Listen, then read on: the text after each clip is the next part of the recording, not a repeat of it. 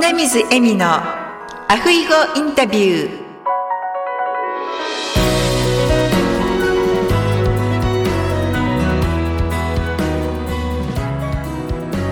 アロハアロハ就活エッセンス in ハワイ。本日は福岡在住の広山貴信さんをゲストにお迎えしております。広山さんこんにちは。こんにちは。本日はよろしくお願いいたしますこちらこそよろしくお願いいたします。それではまず広山さんの自己紹介からお願いいたしますはい、えー福岡県糸島市で、えー遺品整理の会社、有限会社マインドを経営しております、広山貴信です。この会社を始めて8年目ですね。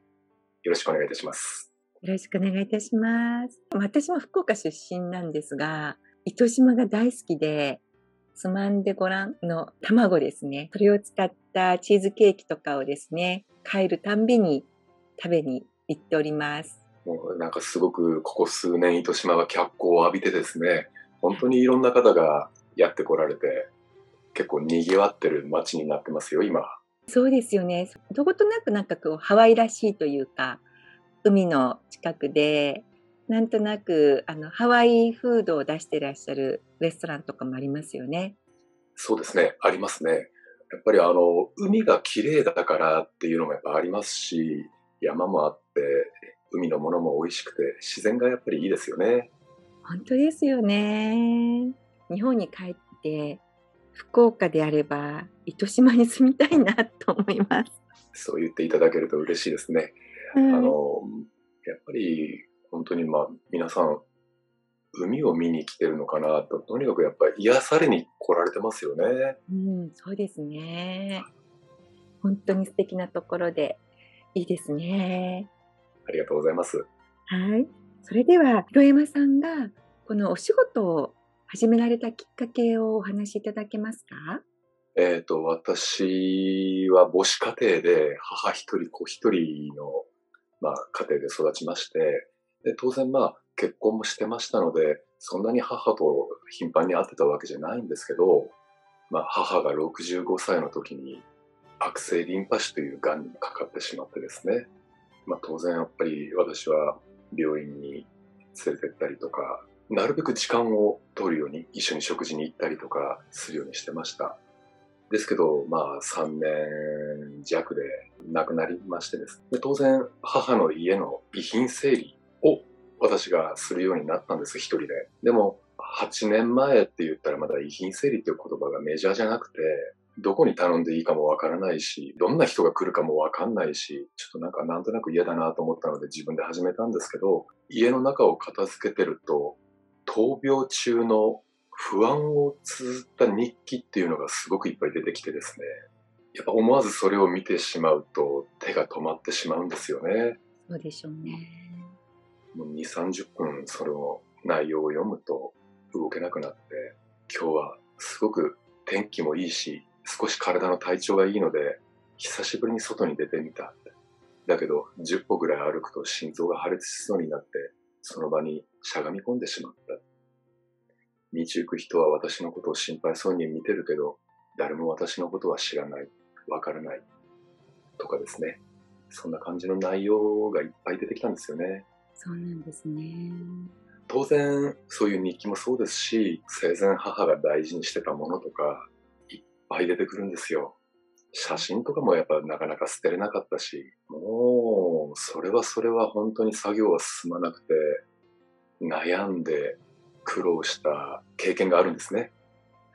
まあ全部片付け終わるのに 3LDK のマンションだったんですけど本当に1ヶ月近くもかかってしまってまあ片付け終わってしばらくして遺品整理っていう業種があるっていうことを私、友人から聞かされてですね、あ、自分の経験をもとに、あの、これからやっぱそういう困った方のお役に立てるんじゃないかなと思いましてですね、それがきっかけですね。そうなんですね。はい。では今まで、ね、新しいビジネスということでいろいろなご苦労もあったと思うんですが一番印象に残っているエピソードってございますか？エピソードいっぱいありすぎてですね、遺品整理、生前整理、特殊清掃という、まあ、3つのカテゴリーがありましてですね、大まかに分けて。で私の中でやはり一番印象に残ってる忘れられない出来事がやっぱありまして、それは特殊清掃というカテゴリーなんですけど、まあ、要は孤独死現場ですね。お亡くなりの方は当時52歳の方で、すごくやっぱ体格のいい方だったみたいで、溶けて体液がすごい量で、で、やっぱ死後2ヶ月ぐらい経ってたので、匂いもすごかったんですよ。マンションだったんですけど、両隣のお部屋の方、下の部屋の方、3人の方が結局退去されたんですよ。なんですね。ええー、もう要はこのビルには住めないと。いうことで、当然中をきれいに片付けて、匂いも完全に取り去るまでが私の仕事ですので、そこは完璧にやったんですけど、ビルには住めないということで、3名の方が退去されて、大家さんがストレスに感じてご立腹だったんですね。ご遺族である50歳の弟さんがいたんですけど、その弟さんって保証人じゃないんですよね、そのお兄さんの。もう何年も連絡取ってなくて、で、まあ、そういうことがあったので、自分の兄が迷惑をかけたということで、その特殊性、その費用とか、いろんなお金を保証人じゃないのに支払われたんですけど、結局その大家さんが退去された損害賠償とかまでを払ってくれとか、まあちょっと感情的になられたんでしょうね。言い出して、で、弟さんも、いや自分はもう本当に保証人じゃないのに善意でいろいろしたんだけど、そこまで言われるんだったらちょっと困りますっていうことで、すごくこう、口論になって揉め出したんですよ。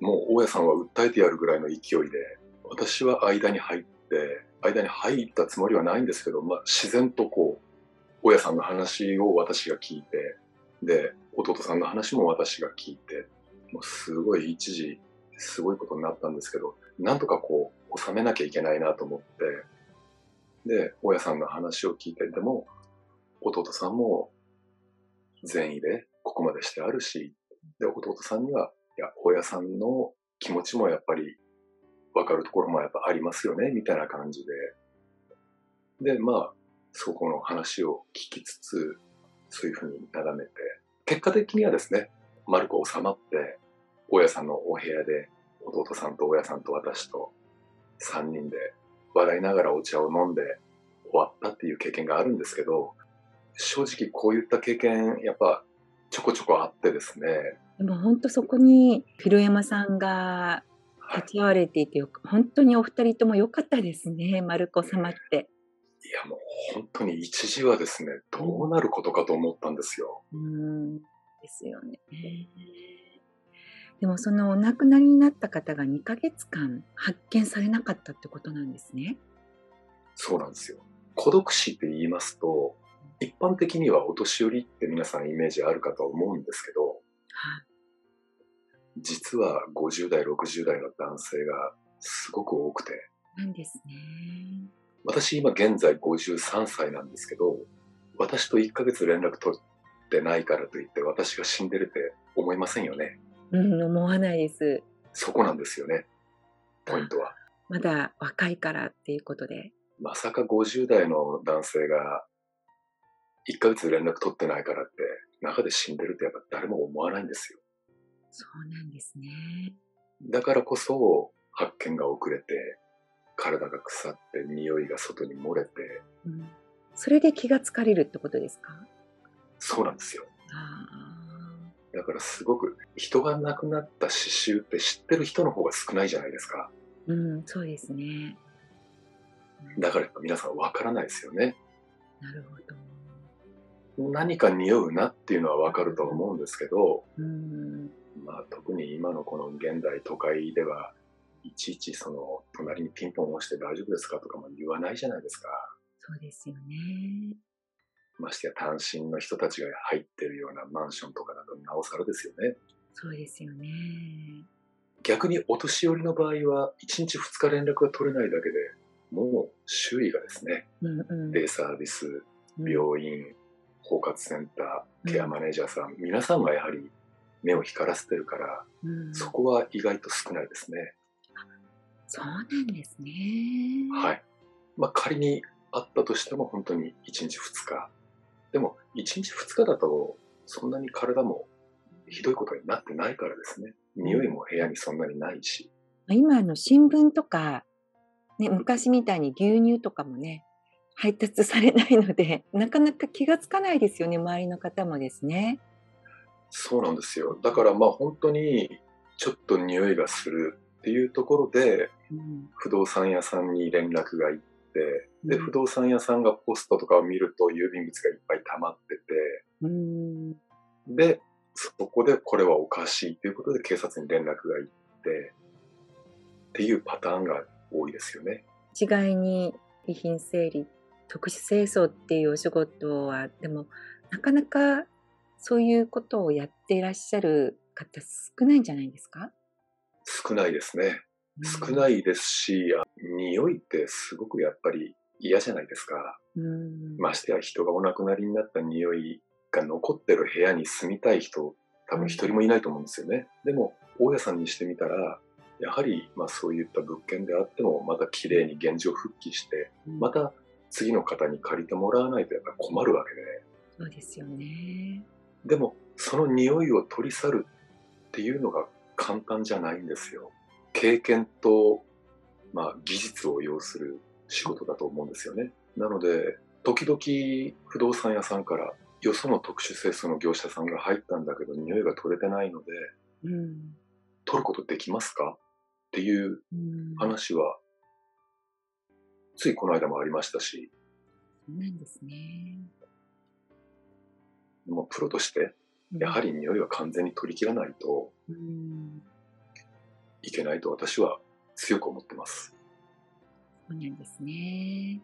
広山さんの今のお仕事のですね、やりがいはいつ感じられますか？やりがいですか？やはり、ほとんどの現場で終わった後、ご遺族様、不動産業者さん、もう本当にいろんな方から、毎回すごく感謝されて喜ばれて、本当にありがとうございますっていう言葉を毎回言っていただくんですよ。正直、肉体的には結構しんどい仕事なんですけど、でも、やり終わった時、例えば匂いを完全に取れた時、うん、普通の遺品整理であれば、すごくやっぱりお年寄りが何十年住まれて物がいっぱいあったところをきれいに片付けて、最後、簡易清掃で掃除機かけて、きれいな状態で引き渡した時っていうのは、すごく喜ばれますし、その感謝の言葉をいただくと、疲れも吹っ飛びますよね。そうですよね。だからまた頑張れる。うんうんうん、っていうところですかね。そうですね。なんか今の栗山さんのね、笑顔をね、皆さんに見ていただけないのが残念なんですけれども、本当に嬉しそうなお顔でお話していただいてありがとうございます。いいえ。はい、では、広山さんの座右の銘を教えていただけますか？不言実行ですね、やっぱり。はあ、不言実行。はい。はい。素敵な言葉ですね。有言実行じゃなくて、不言実行ですね。うん。それはなぜでしょう？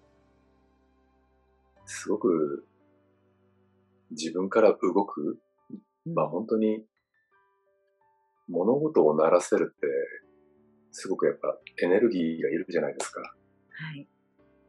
で、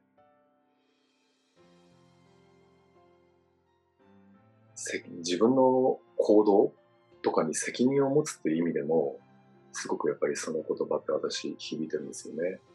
うん。なんて言うんでしょう。逆はなんて言うんでしょうか。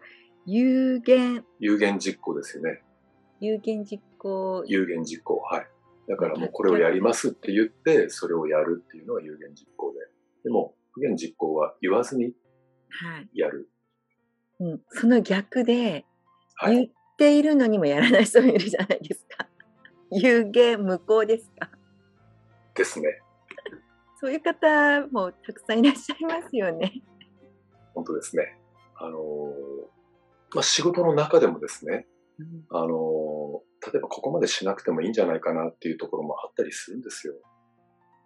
なんですけど、そこをやはり言わずに、まあ、気持ちですよね。ちょっとここまで片付けるとか、ちょっとここ吹き上げるとかだけでも、当然最後の仕上がりってやっぱ変わってきます。で、そこまで他の業者さんがやってるかどうかっていうのは、まあ当然やってるところもあるとは思うんですけど、まあ、そこを言わずにですね、きちんと片付けて、最後の状況、状態、お客様に見て、ご遺族様に見ていただいて、やっぱり喜んでいただくっていうのは、喜びでもありますし、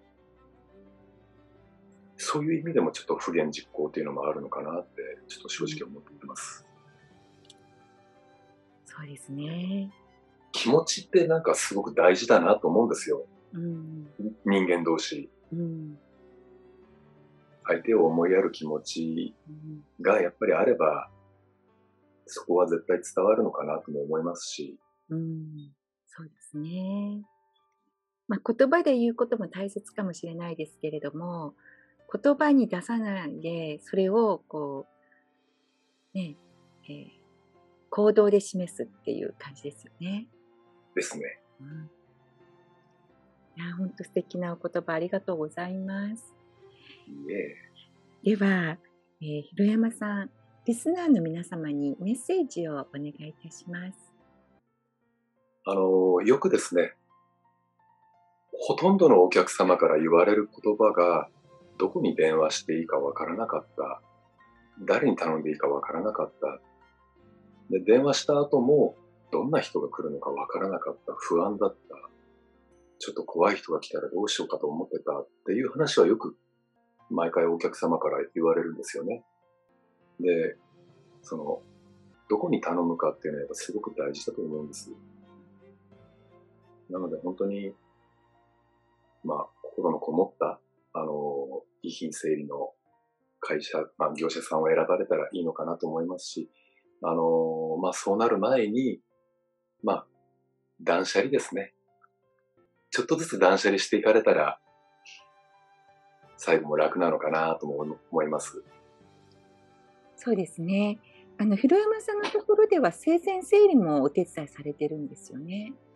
はい。生前整理もさせていただいておりますし、あの、まあ、時代的にですね、あの、もう老人ホームに入られるお年寄りの方の荷物の引っ越しですね。まあ、簡単な引っ越しから、まあ、残った家の、まあ、本当にお片付け、生前整理ですよね。まあ、もしくは、あの、それこそ断捨離の意味で、じゃあ部分的に今回はこの部屋をいらないものを捨ててちょうだいっていう話もちょこちょこあります。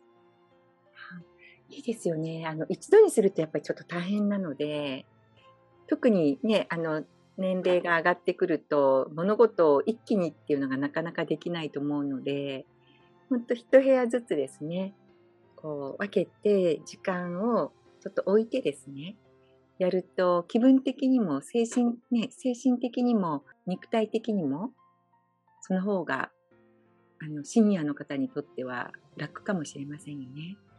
そうですね。金銭的にもまたお財布に優しいところもありますしね。あ、そうなんですね。はい。で何より、あの、結構やっぱお年寄り、今のお年寄りの方って戦争を経験し、まあ、戦争のね、前後っていうのもあるんでしょうから、物を捨てれない世代の方なので、うん、どうしても物は多いですよね。そこを片付けて、すっきりすると、また気持ちが全然違いますよね。そうですね。本当に。喜ばれますよ。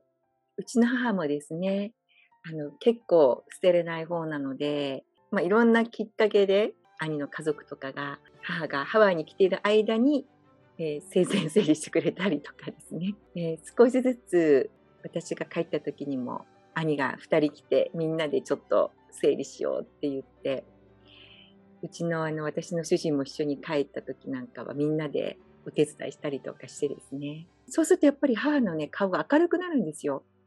まあ、ありがとうって、初めはね、なんかやりたくないみたいな感じでごねてたんですけど、でも終わってね、もう冷蔵庫の中とか、そのリビングルームとかがもうすっきり綺麗になったらもうすっごい喜んで、またちょっと時間が経つと、あの、溜まってくるかもしれないので、そこをちょっとずつですね、またね、整理してあげるといいのかなとも思うんですけれども。そうなんですよね。やっぱり溜まっていくから、そこを本当に、ご家族がですね、ちょっとずつ片付けてあげると、もう全然気持ちも違いますし。そうですね。いいと思います。はい、ありがとうございます。ありがとうございます。はい。広山さんがハワイにいらっしゃるのが先か、私が福岡に、えー、帰省するのが先か分かりませんが、ね、次回はリアルでお会いできたらと思います。私もそう思います。楽しみにしてます。楽しみにしております。では、広山さん、その日まで、アフイホーアフイホーありがとうございました。ありがとうございました。